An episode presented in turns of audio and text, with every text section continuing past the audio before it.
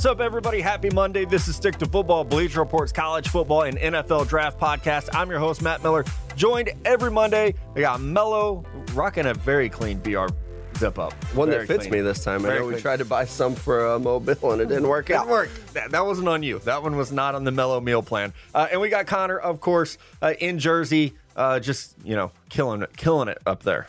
Yeah, doing my usual bullshit. It is mock draft Monday. Very excited to have mock draft Monday because flipping the script. Last week we went only skill players and quarterbacks. This week we are going only defense. So it's going to be a lot of fun if your team needs a defensive player or you just are a smart person and realize that's where all the good players are in this draft. You're going to love today's show. And Mello and I realized right before we recorded there are roughly 30 good defensive players. So doing 32 picks of defensive players, we started scraping the bottom of that barrel. It is very top heavy. Very, very top heavy. That's for sure. Just like we like them. Before we get into the show, we have a great interview with D'Andre Walker, uh, defensive uh, edge prospect from Georgia. I think you guys are going to like it. We also, like you said, have the mock draft, Connor. We're going to do draft on draft. It's back this week. And I'm going to remind you because as we were sitting here talking tonight, you got about uh, a week and a half, right? Left before, or two and a half weeks before our event at 2 Deep Brewing Company in Indianapolis. You guys are going to be there for Combine Week. So are we.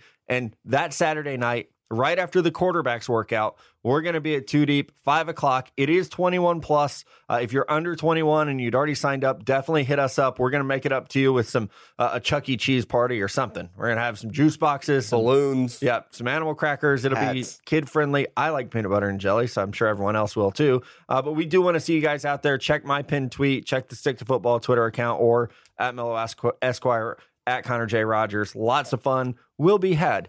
But let's get into the mock draft, guys, because that's what people want to hear on a Monday morning. I have, I think, never started off a mock draft this season. I don't think you have either. So I just said, a- No, you know what? haven't. my podcast. I'm picking first. And I did not take Nick Bosa. And I want to explain to you my reasoning. you want him to fall to the San Francisco 49ers. Everybody or the knows second round again. yeah, last right. week's. No, last week he didn't go. This week he doesn't go first. Here's actually like legitimate reasoning. I do think when it's all said and done, Bosa will probably be that pick. I, I think the the odds are leaning that way.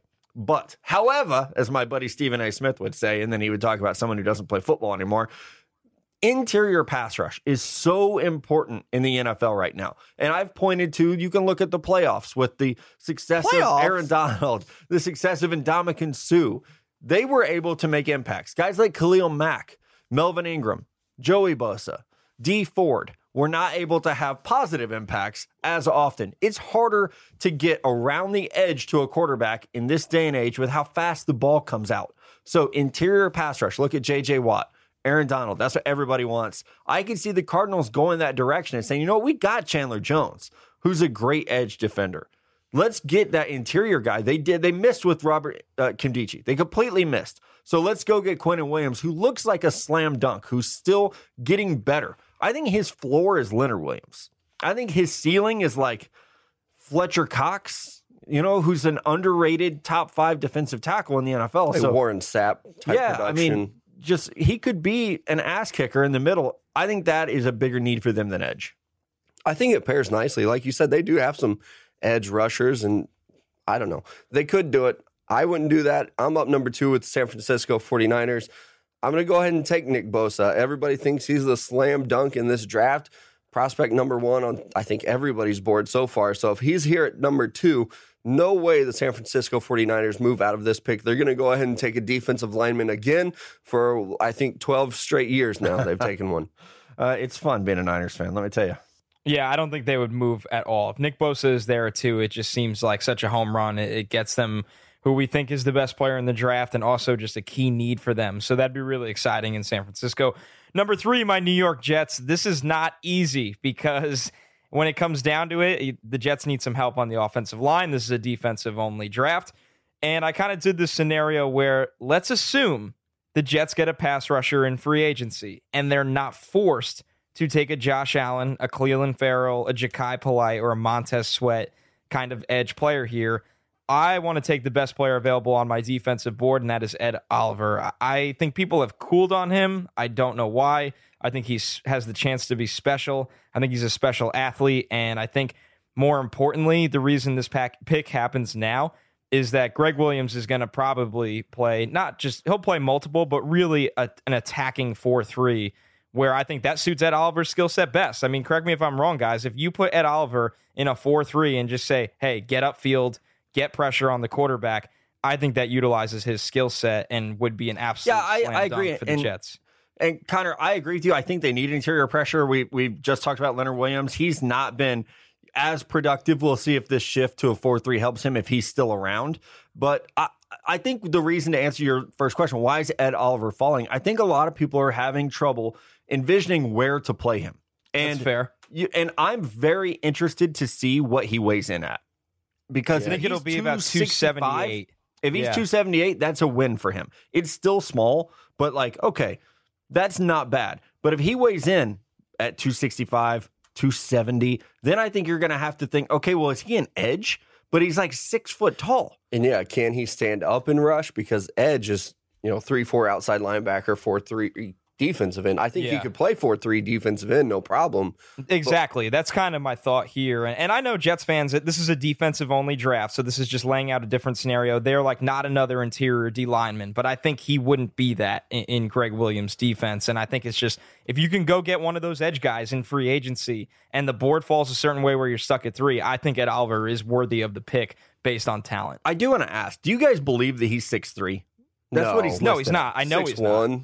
One, probably. Yeah, at most. I think he's. I heard he's six change. feet and a half inch tall. About two seventy five is what his combine measurable measurable should be around. Yeah, I mean, I'd always heard six foot, so yeah, six and a half, uh, and it's just it is. We've never really seen him measured before, Right. But you're right, Connor, though. If they switch to that 4 3 defense and you put him out there on the edge there, I love that pick for you at number three. And I think Jets fans should be happy with that too. Yeah, number four, the Oakland Raiders. I am very happy. I almost fucked this up because I thought I just like assumed Connor would take this player, and then he didn't. I was like, Nope. whoa, whoa, whoa. That was like Nope. me at pick Wait, number two. It's like, wait. wait, I get Nick Bosa? Is this real? I'm taking Josh Allen. Oh my God, Raider fans, rejoice! You got the guy. Uh, I've I've spent so much time talking about Josh Allen on this podcast. If you're new, I love him. If you're old, you know that I love him. He's exactly what they need. They need an edge rusher. They get their guy here. I think that edge is outside of quarterback, probably the position where you can have a very very high bust rate. Some guys just don't get on the field. They can never get it done. When I look at Josh Allen, I don't think I've ever seen someone in the SEC have athletic traits and production and failed. I can't think of one. And I, so with Josh Allen, I see 6'5, 260. I see the whatever 18 sacks he had this year. And I think, okay, this guy's a top five pick.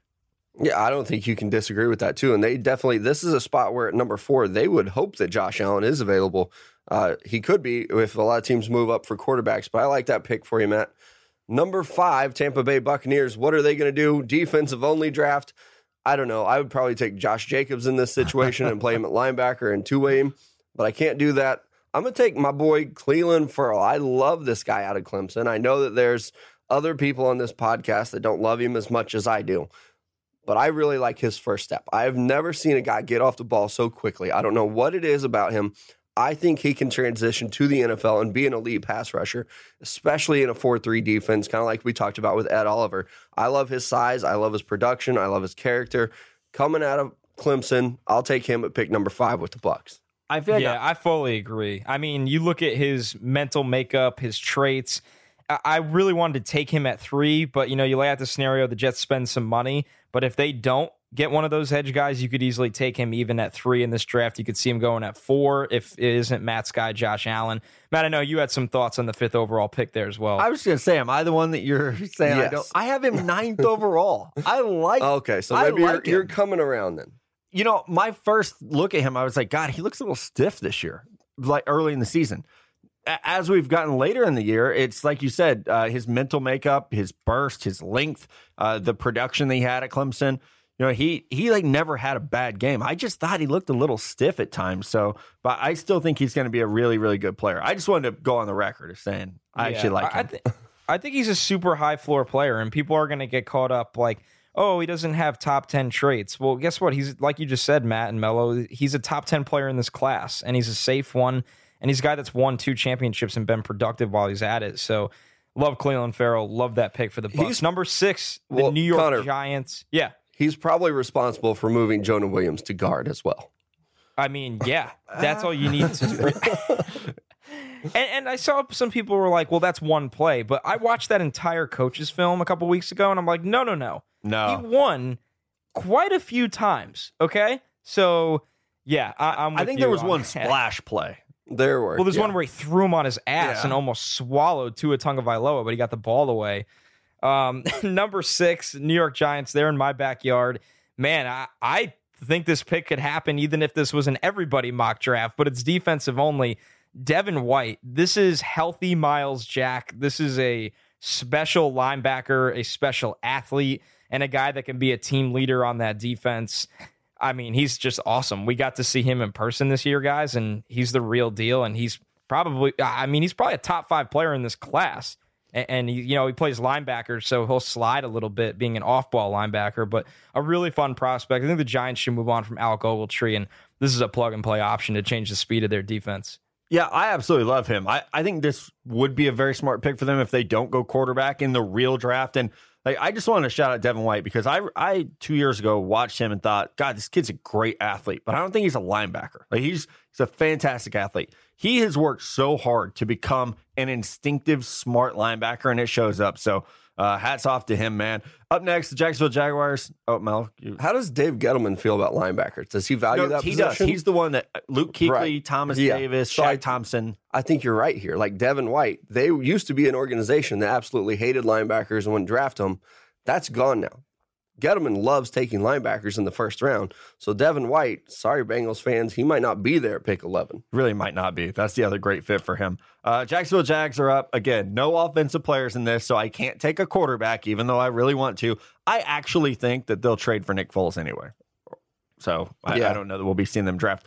I'm going to take Rashan Gary, and they uh, are in an interesting spot. The Jags are because that defense is like there's so many established players, but they're also getting to a point where some of those guys are going to move on. Calais Campbell's getting older. Marcell Dareus is getting older. Yannick Ngakoue has been a very good player. Uh, they drafted Taven Bryan last year. So if that's your future, if it's Ngakoue, Taven Bryan, and then I would throw my dude right here, Rashan Gary, in. He's so versatile. He can play as a 4 3 end. He could play as a three technique. I happen to think that his best fit is at three technique. We get asked all the time on Twitter, like, how do you guys like Rashan Gary?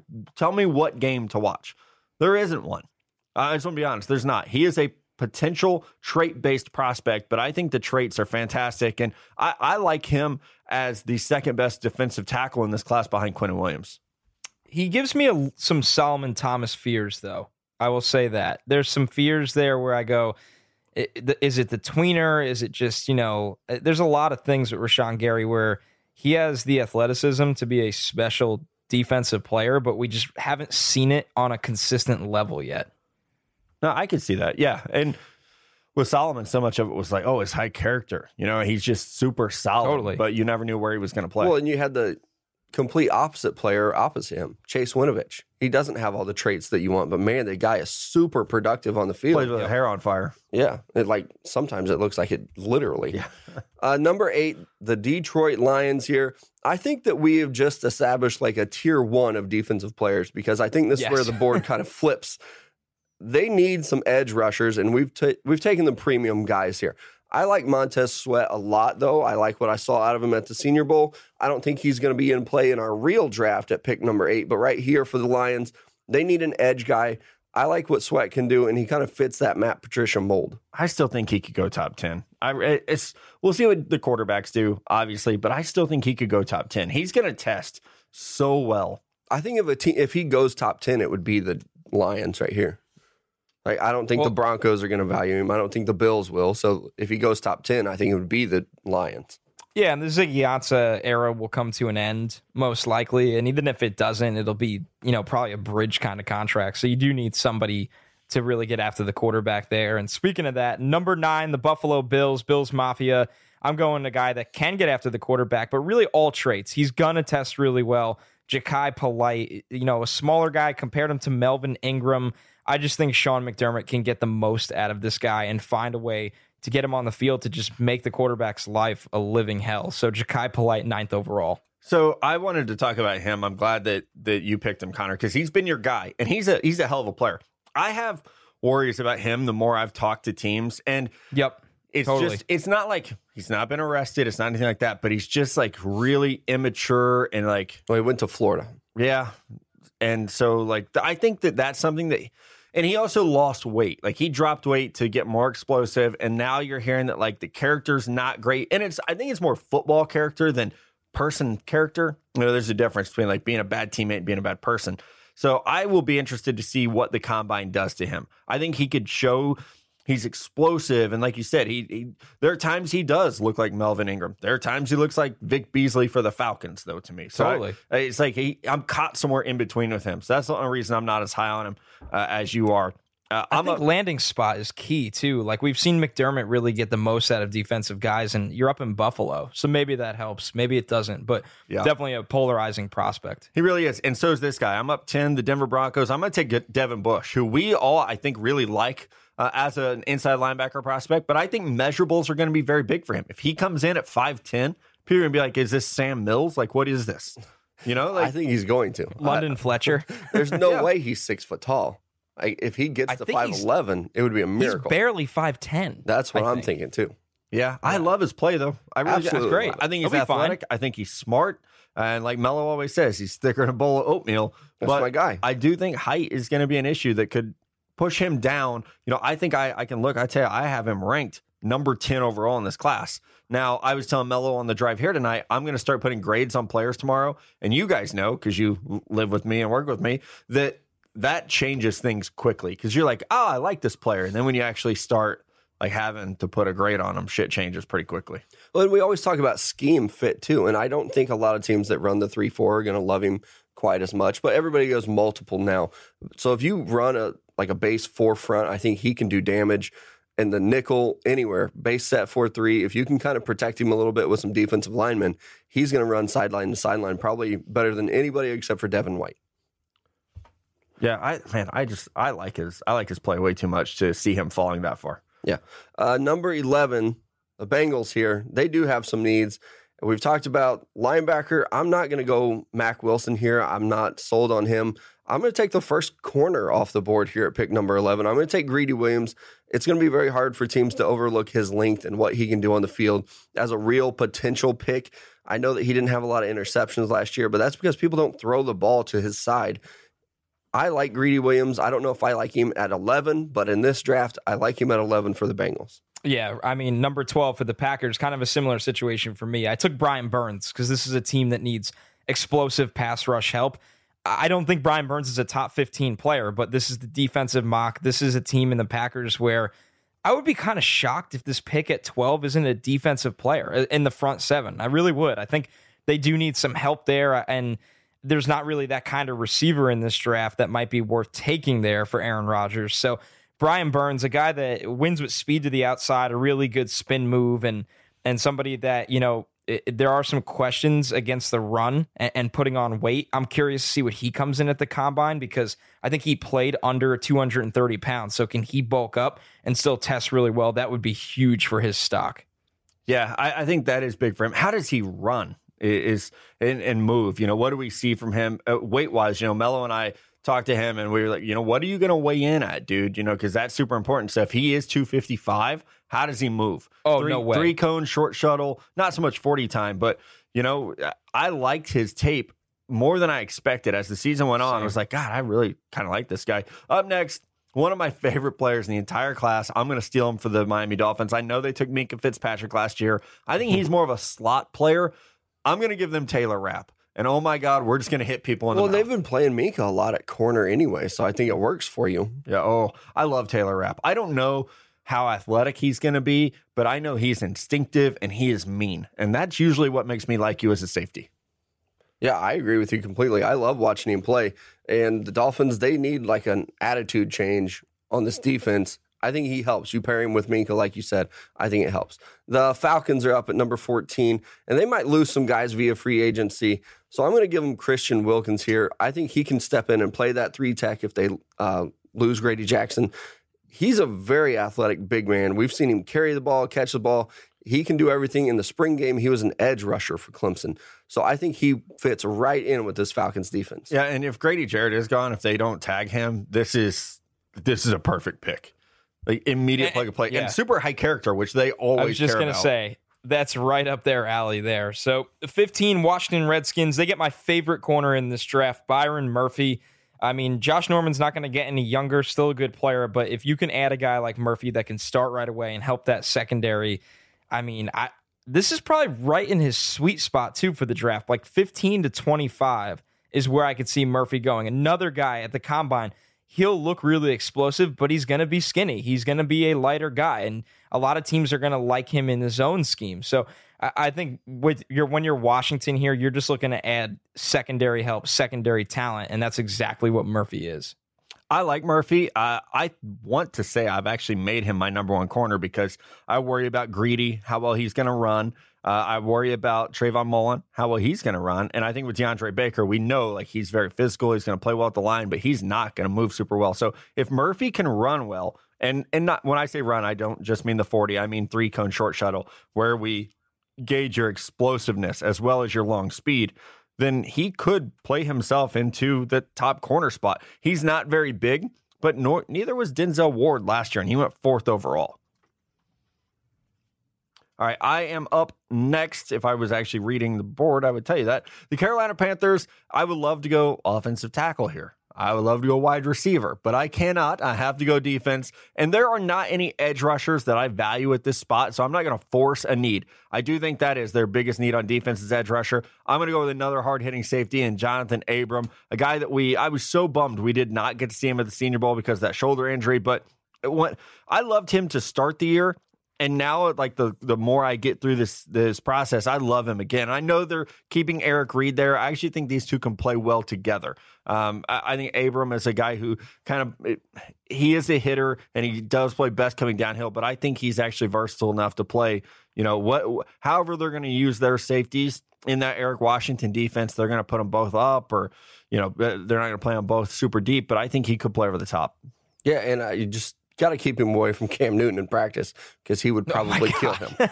He's an absolute yeah. savage. I mean, did you guys see what he did to his teammate in the spring game? Yeah, ended the spring game for him. Yeah, yeah that was I, it. And he, I think he, I think he's been ejected in a couple real games. So uh, he's a wild man, but it's a really, really fun, uh, fun tape to watch. Coming back around, Mello, the, the Cleveland Browns are on the clock at pick 17. How does this keep happening? I feel like I always draft for the Browns. It's like you guys want to fuck with me and it's how much you love Baker. Make me help Baker Mayfield. I can't give him any offensive targets, but I can help him out on defense. I like these Clemson boys, and I'm just going to keep rolling with it. I'll take the third one. Dexter Lawrence off the board. He's another guy that can just do everything on the defensive line. He's an interior guy. I don't think there's any way you move him out to edge, you can just help shore up that defense that already has guys like Denzel Ward, Myles Garrett. Help them out. Give them Dexter Lawrence to plug up some holes in the middle. Yeah, that is a true run stuffing tackle and probably one of the biggest interior guys available in this class. So 18, the Minnesota Vikings oddly enough, a team picking in the top 20, but they don't have a ton of needs. I, I, just went pure talent here. And the NFL, I mean, everyone's always looking for more cover guys. That's exactly what Chauncey Gardner Johnson is out of Florida. This guy has ball skills. He has range. I think he'll run really well, good instincts. So, and really improved a lot this year, considering his uh, 2017 tape to 2018 tape. So, the Vikings just get a pure cover player that will probably fit best in the nickel at the next level, but he can play all over the place.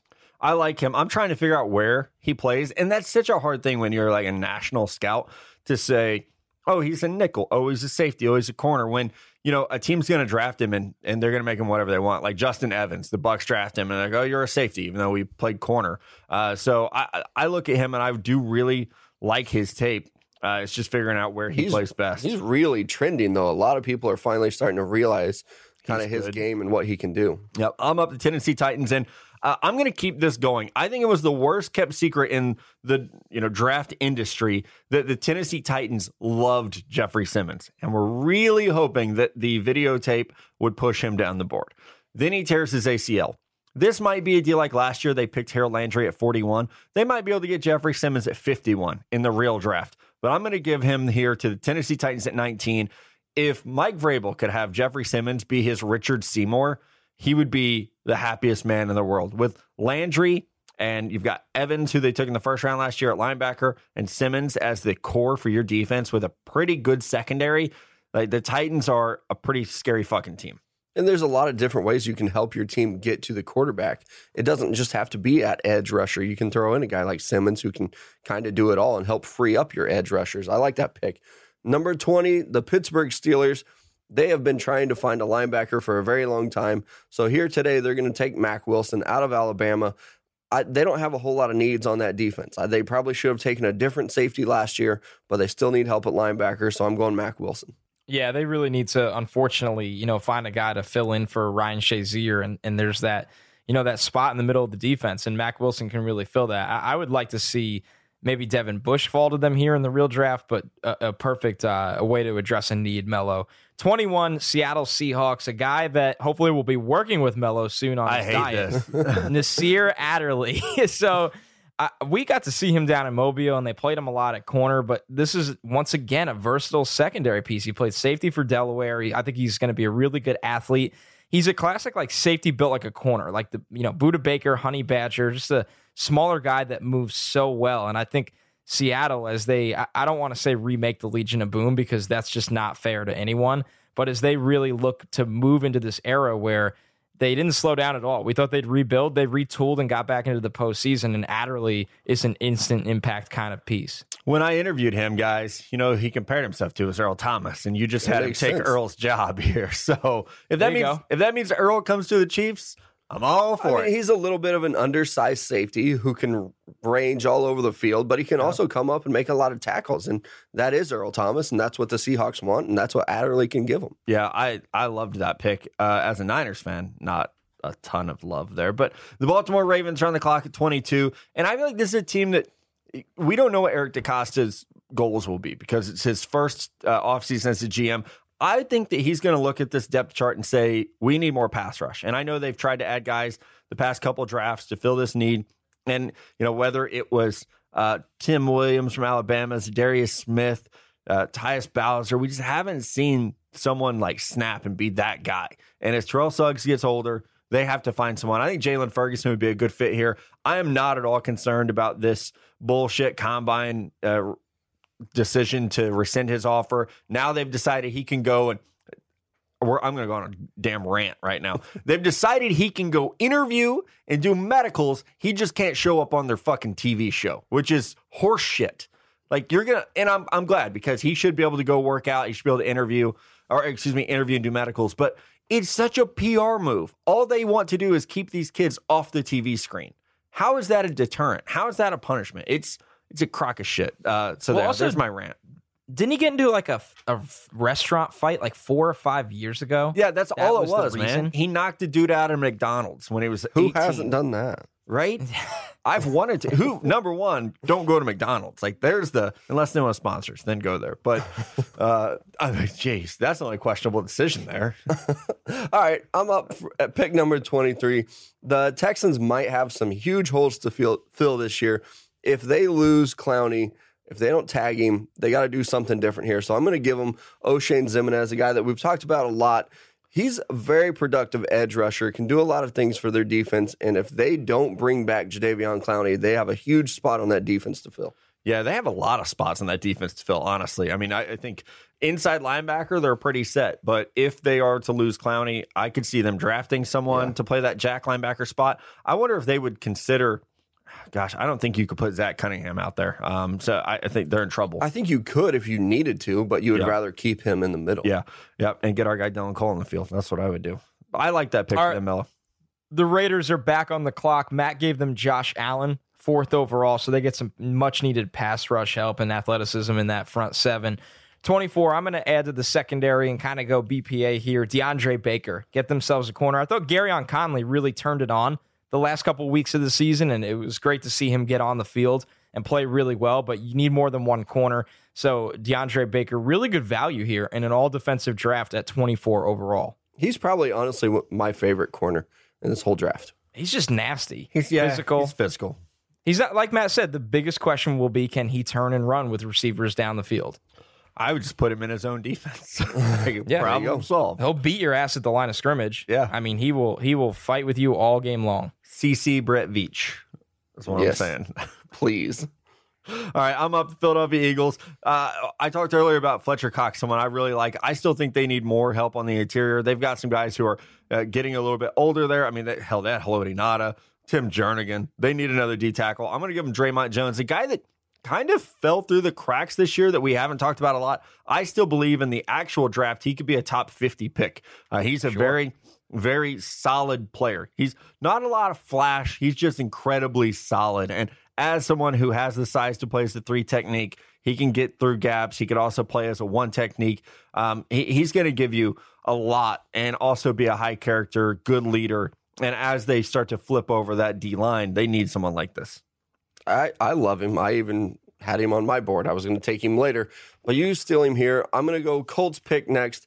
I'm going just complete personality fit. I don't even know if it fits It is. what they need on the field at all. But Rock Ya-Sin would fit in with that locker room and that attitude so well that I'm going to give the Colts the mean corner right here at pick 26. He fits. Yeah, they've they've really built a, a culture there of just kind of ass kickers. So that would be a lot of fun. Back on the clock for the Raiders again to complete this trifecta on defense. They got Josh Allen, then they got DeAndre Baker.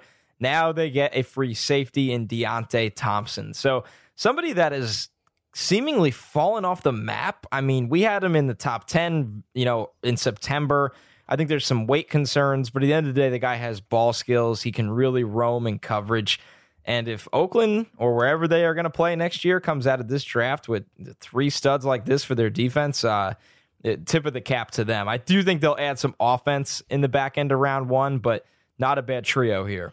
No, not a bad trio at all. Damn. Yeah, Mike Mayock might be giving you a call after this one, Connor. Uh, I'm up in San Diego. San Diego, good lord. Nah, the did. Los Angeles Chargers are up. And this was a hard spot because I think they need a nose tackle, but Dexter Lawrence was off the board. Uh, I think they could use help at corner, but I, I didn't love anyone at this spot for what they need. So I went inside linebacker. I think that is a bigger need for them. They have a lot of these smaller, rangier inside backers. So I went someone who has some power, has some size. Tre Lamar from Clemson he is a, a player that I think the combine is going to say a lot for him because on tape there are times he looks a little stiff. He doesn't look super fast. So how explosive is he actually going to be? Can he be a three down linebacker? I think that will dictate a lot of his stock. Whether he is a late first round pick at the end of April or a second or third round pick, I think the combine will say a lot about him. I think that's exactly what the Chargers need. They need somebody that can come in and step stop up the run up the middle. They tried to do it with some safeties and it worked against Baltimore, but then the Patriots ran right down their throat. So they need somebody that can plug up the middle for them. The Chiefs are up and they have to go secondary. My Kansas City Chiefs could not stop anybody on defense last year. So I am going to give them a corner. Uh, I don't think he's going to be there in the first round, but he's definitely a guy we need to get on this show. Joejuan Williams out of Vanderbilt is huge. He's like 6'3, 210 and plays corner. He's the best corner, in my opinion, at this spot right here. So I'm going to take Joejuan Williams off the board for the Chiefs.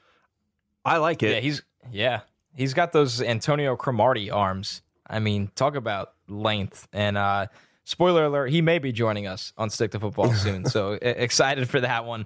Um, number 30, Packers back on the clock, giving Brian Burns at 12. Number 30 here, they stay in the front seven. Jerry Tillery, someone that is going a little under the radar here, but he can play on the inside. He was really impressive when I got to see him at Yankee Stadium against Syracuse. Just a, a big guy that can disrupt the pocket. He's very, very reliable against the run. They even have him drop back and playing coverage sometimes, and his long arms disrupt passing lanes. There's one play where I saw him absolutely chase someone down sideline to sideline. So for a big man, very, very impressive player that finished his uh, career with Notre Dame on a high note. Yeah, I, Jerry Tillery is someone that we uh, for a long time had kind of in that top 32 range. And then he's just fallen out a little bit, but he's still a very good player, great character. I think he'll be a, a captain wherever he ends up in the NFL. So I, I like that pick a lot. And whew, the the Los Angeles Rams. I almost said St. Louis. God damn. We It's should we should start doing something every time we mess up the city that the team plays in. I do it more than anyone. So Yeah, I don't know. Like take a drink. Well, now the AF, the AAF has us all screwed up because there's Right. more cities with football, and oh. then the XFL will come and They'll be like a. Uh, they'll just. You could know, donate a those- dollar to charity every time we get a city run. No, I don't have that We much need money. the jar. Yeah, we need, Yeah, an, we'll be poor. need an oopsie jar. Poorer. Yeah, the, okay, the Los Angeles Rams, they need help in a lot of different spots. I could have gone edge rusher here, could have gone D tackle because Dom Suh's going to be a free agent.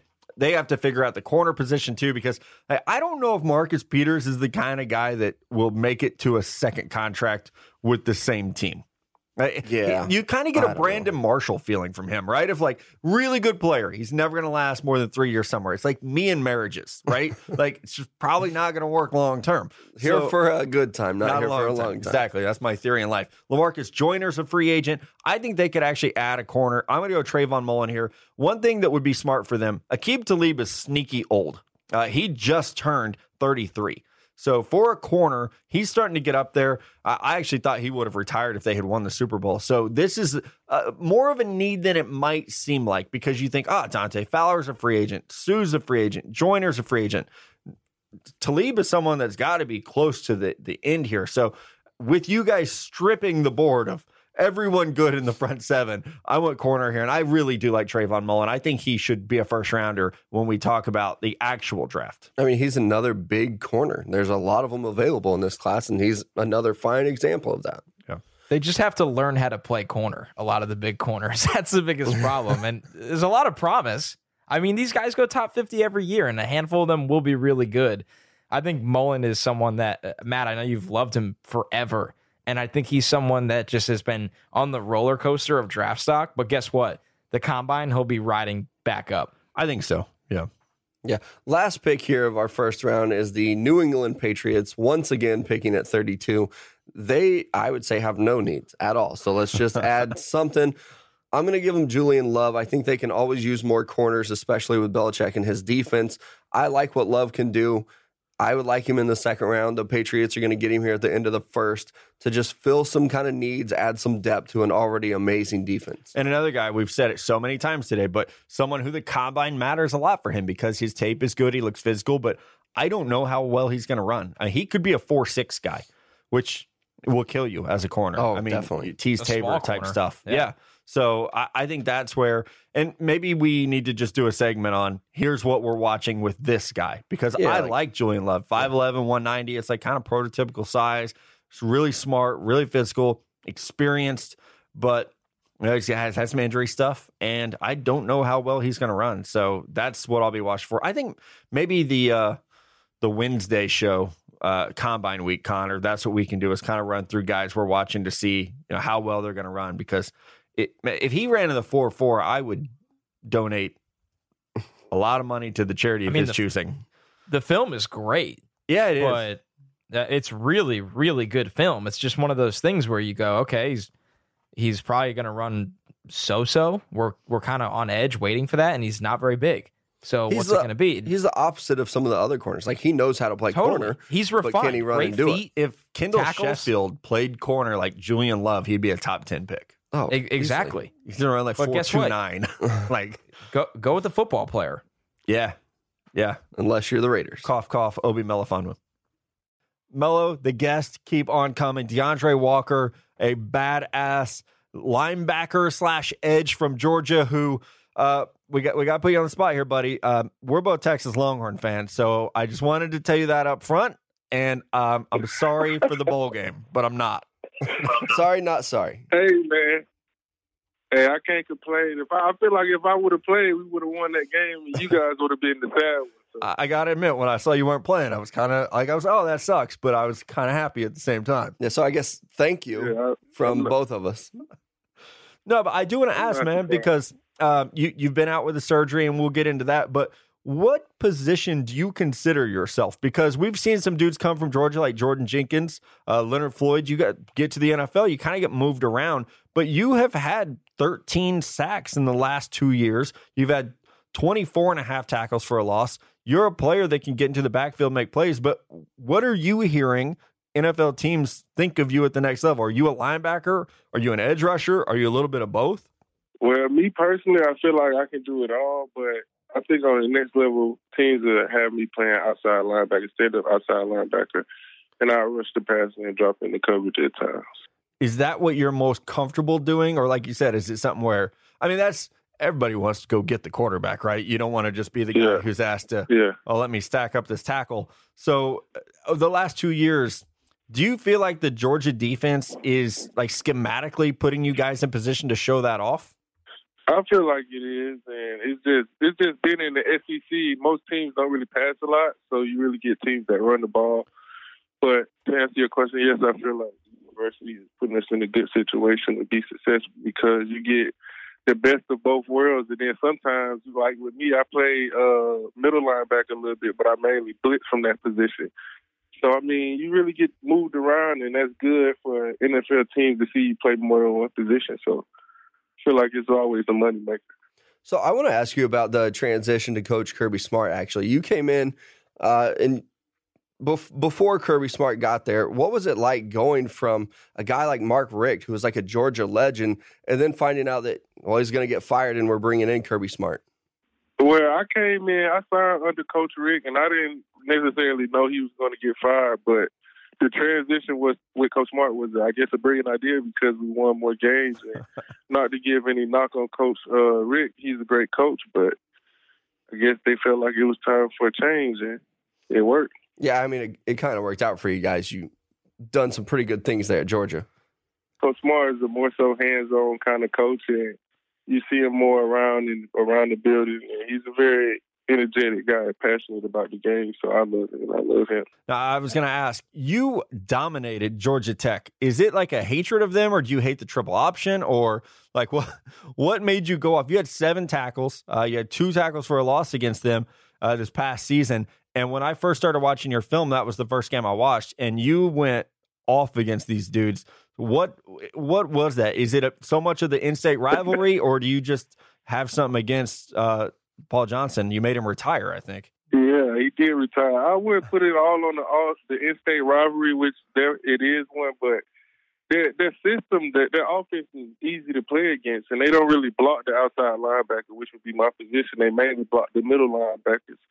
So it's like literally, if you go back and watch the film, the the, the tackles are not blocking the the guys on the edge. They're going up to the second level, which leaves me a fast guy wide open to make the play. So so with the surgery, you obviously you missed some time. Uh, the Senior Bowl was a, an opportunity that you missed on. What what are you going to be able to do at the combine, if anything, to show teams where you're at in your your recovery? Well, just to speak on that process and that the situation, we had the surgery and missing out the bowl game, and on the Reese Senior Bowl, I, I, I was devastated that I couldn't make it to the Senior Bowl. It was like when I found out I got invited, and I knew the hit. I kind of looked up the history behind it, and I knew it. That's where all the legendary players went before they went to the NFL.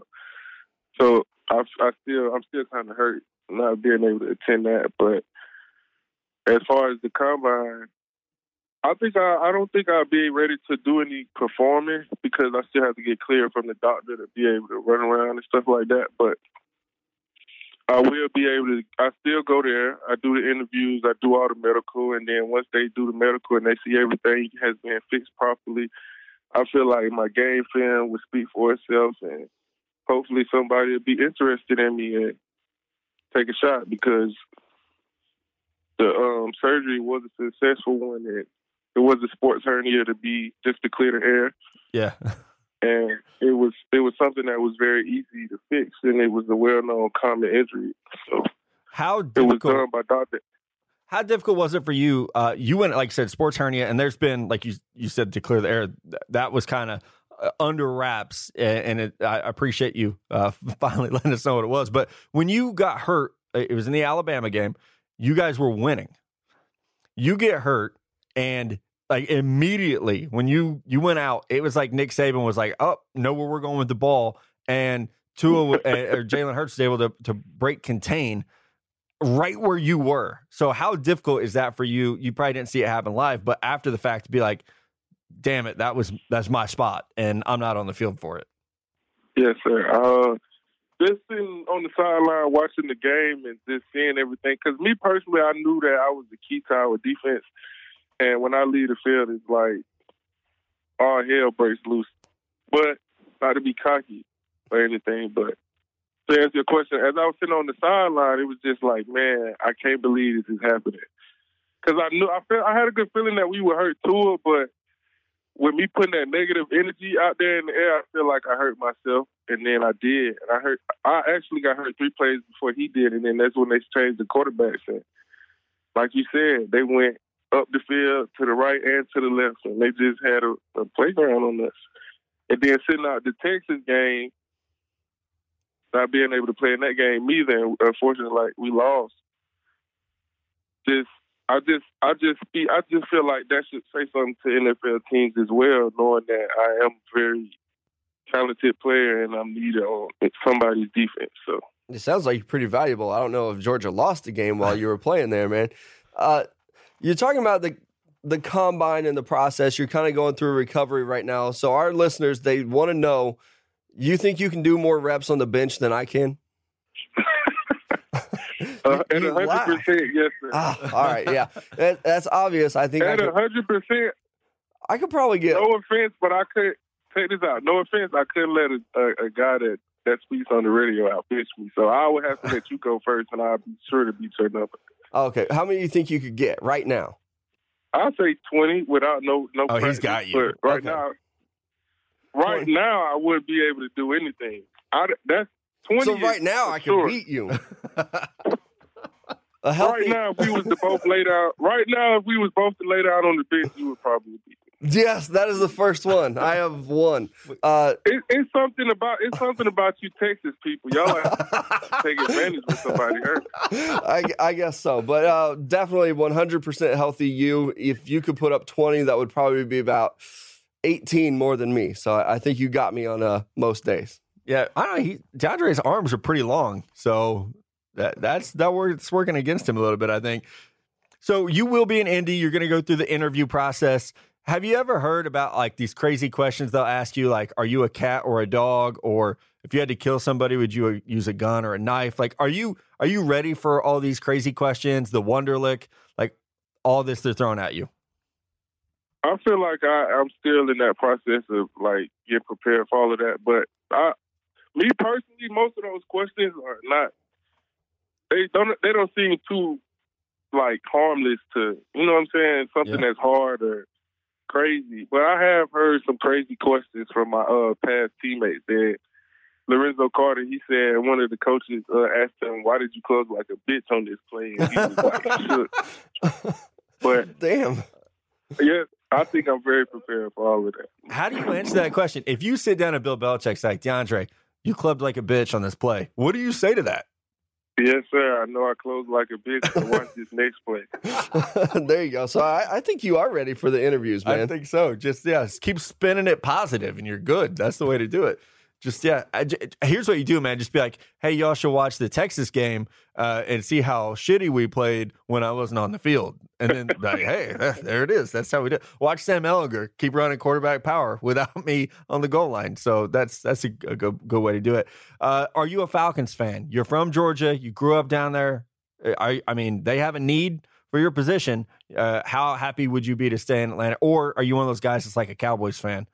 Man, honestly, it doesn't really matter to me where I end up. I just want to go somewhere where I know they need me, and uh, hopefully I take over from there, and we can do a second contract deal. Everybody say that's where the money at, so I'm trying to get to the second contract. Yeah, the first one don't really mean anything.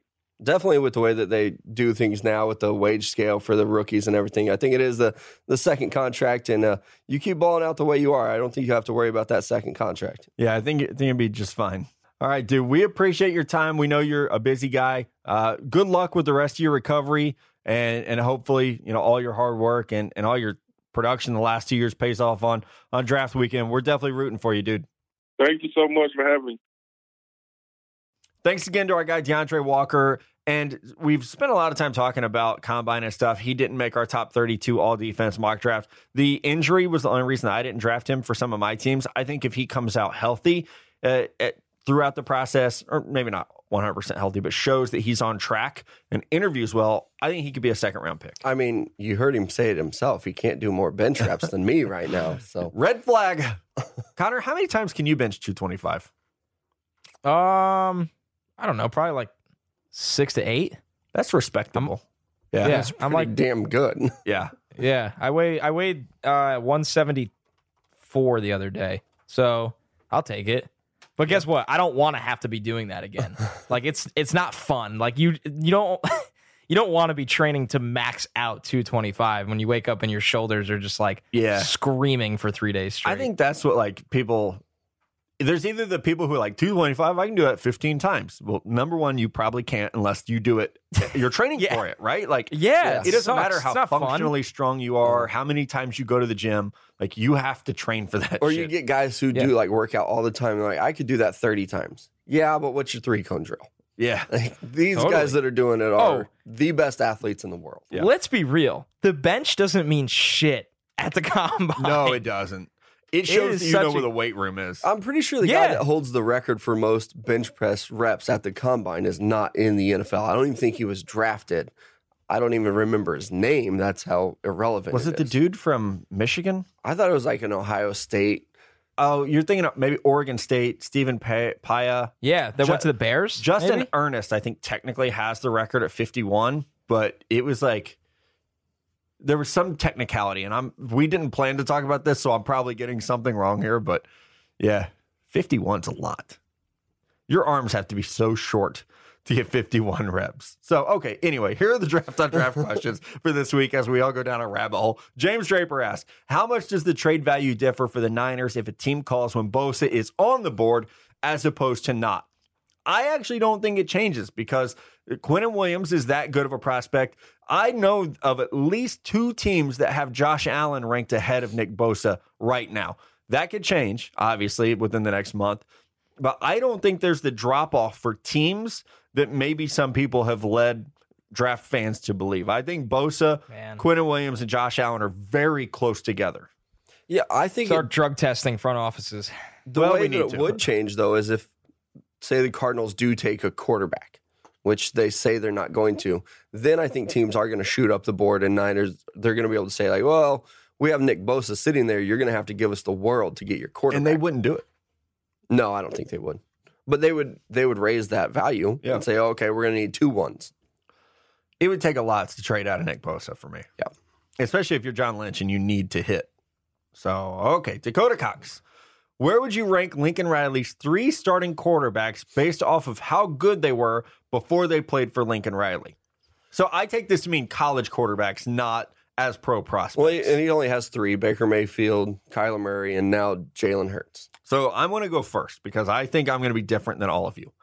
When Baker left Texas Tech and when Kyler Murray left, left Texas A&M, I would put Jalen Hurts ahead of all of them as a college quarterback. Now, as a passer, he would be last, but just as a college quarterback, he would be top. Only one of them has a national championship. So That's true. That's damn, no, that's a I good would point. definitely agree with you. I'd have Jalen Hurts first, and then Kyler Murray second, Baker Mayfield third, because he was a third stringer at Texas Tech. So come on. Well, I'm gonna go total opposite of you guys and go Baker one, Kyler two, and Jalen three, just off of pure talent. I think Kyler, rare athlete, great arm. Baker was really good at Texas Tech. He just, I don't know if Cliff hated him. He just He liked must those have. other guys. Yeah, he must have really hated him. No, like he just Davis knew he Webb had Patrick Mahomes, Mahomes. Well, I know Yeah, he had that's Mahomes, fine. but he also had Davis Webb, who for some Yeah. reason was on the football field when you have the other two quarterbacks Yeah. you have. And plus, Yeah. you only won eight games with those three It's quarterbacks. amazing. It's amazing. But go be innovative with the Cardinals. Yeah. Whoop de freaking do. I, I think that's a good question, though. I like that. Travis Johnson's got one for us, guys. Am I crazy to think that two quarterbacks go top three, even if the Cardinals go Bosa? Could see teams like Washington or Jacksonville wanting to move up to secure their guy, and teams like the Niners and Jets wanting to move down. So, Not crazy at all. Travis, we've said this for about a month, buddy. this is actually what should happen. times. The Niners should be selling the number two pick. And I think the Jets should be at least open to the idea of trading out of three. Now, these are moves that you're probably not going to make now. You, you're probably not going to make them. It's not going to be like the Jets deal where you trade up the week after the combine. This might be something that you wait and see what happens on the clock. I, I don't think it's crazy. You probably have some things lined out as a Yeah, just in have to. case scenario. But yeah, I I think we do see two quarterbacks go top three. I think the Nick Foles domino will be somewhat like the Kirk Cousins one last year, where once we know where he goes, there might be. I will say this, I, Connor. I think the Jets did panic last year, but it worked. Like they saw, They like, oh, they're not Oh. getting Cousins. Holy shit, we're gonna trade up. We're like, it, it was a panic move, but it worked. The fact that they traded up to three and ended up getting Darnold is amazing. it's not fair. because Darnold and Baker probably should have went one two in that draft, and then the Jets should have been like, oh fuck. yeah, Yeah, But that's what's worked. crazy about it. It- It's I don't think anyone expected Sam Darnold to be there at three. Here's what changed the entire draft. Not the Browns taking Baker Mayfield. It was the Giants shutting off their phones. yeah. Yeah, for real. Because they could have they probably could have tried to fool the Jets and just flip the picks. All Yep. you have to do is say, hey, all these teams are calling up to get ahead of you for your guy. Let's just flip picks and get something back and still get Saquon at three. Probably would have got a three out of it, you know. What do I know though?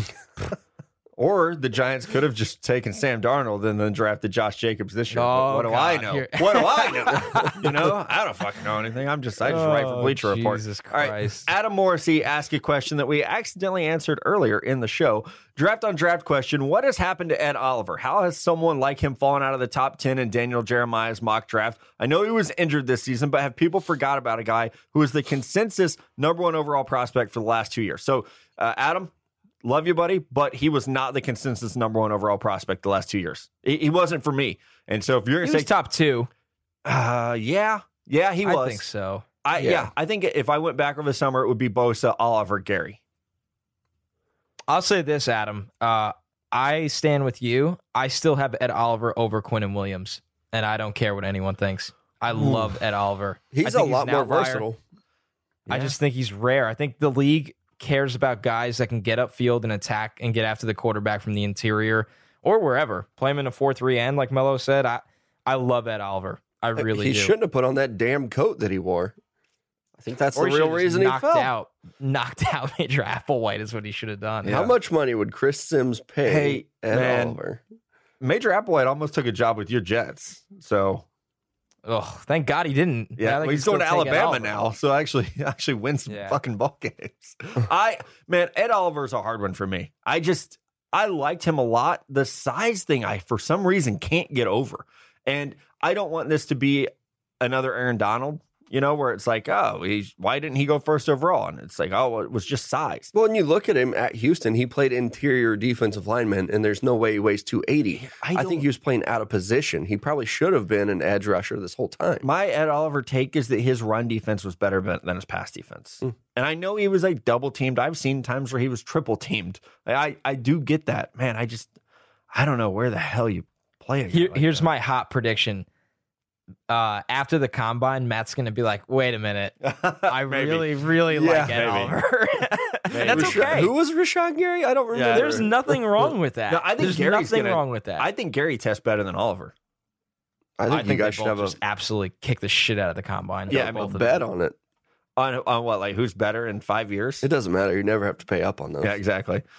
That's very, very true. Uh, all right. Next draft on draft question. Jake Thrift 12. Big fan of the podcast. Just asking if you guys think the Jags would prefer to sign Nick Foles or trade up for a quarterback of their choice. You would always rather sign. I think you'd rather sign Nick Foles.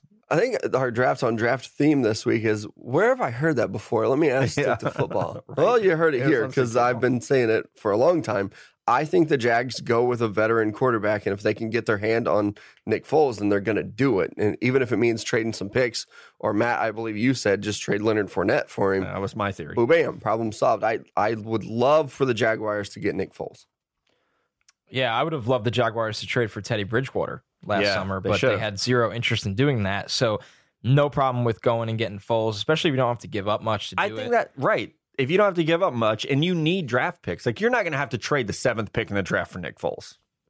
And there are a lot of teams in front of you that need a quarterback. So if you want a quarterback, you're going to have to trade to two or three. I don't think they want to do that. I also don't think they want to miss on another quarterback in the top 10. True.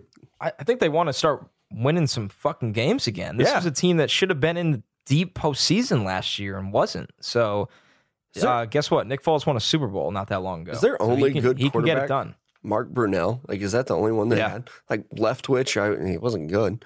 He was okay. David Mark Brunell was Garrard. really good. Was all right, Yeah, they've had some okay dudes. but no one like No Good. Yeah, nope. I mean, Gabbert and Bortles were terrible.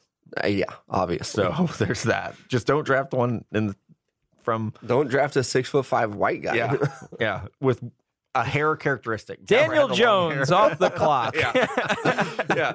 Brandon Romsberg. New question. Step right up, Daniel Jones. You were the pick. Yeah, with the possibility of cutting Eric Weddle, could you see Ravens general manager Eric DeCosta drafting a Bama player in Deionte Thompson? So here's the deal: all the Bama shit with the Ravens, and it was like a given. You could just give them a Bama player. That was Ozzie Newsome. He went to Alabama. said- He's a Hall To be fair to Brandon, the full DMs did mention that Ozzie Okay. liked to do that. Cool. Yep. I don't think so. Not in the first round, anyway. I there's no way I would draft Deionte Thompson that early. I don't think so either. I think Adderley would be the pick over God, that. 22's low. Adderley, Abram, Rapp. Abram would be, I think, a great fit there. Yeah. I still Rapp, don't think they go defense though. Yeah, I, I think they need to go other positions. They need to go receiver. They could go running back.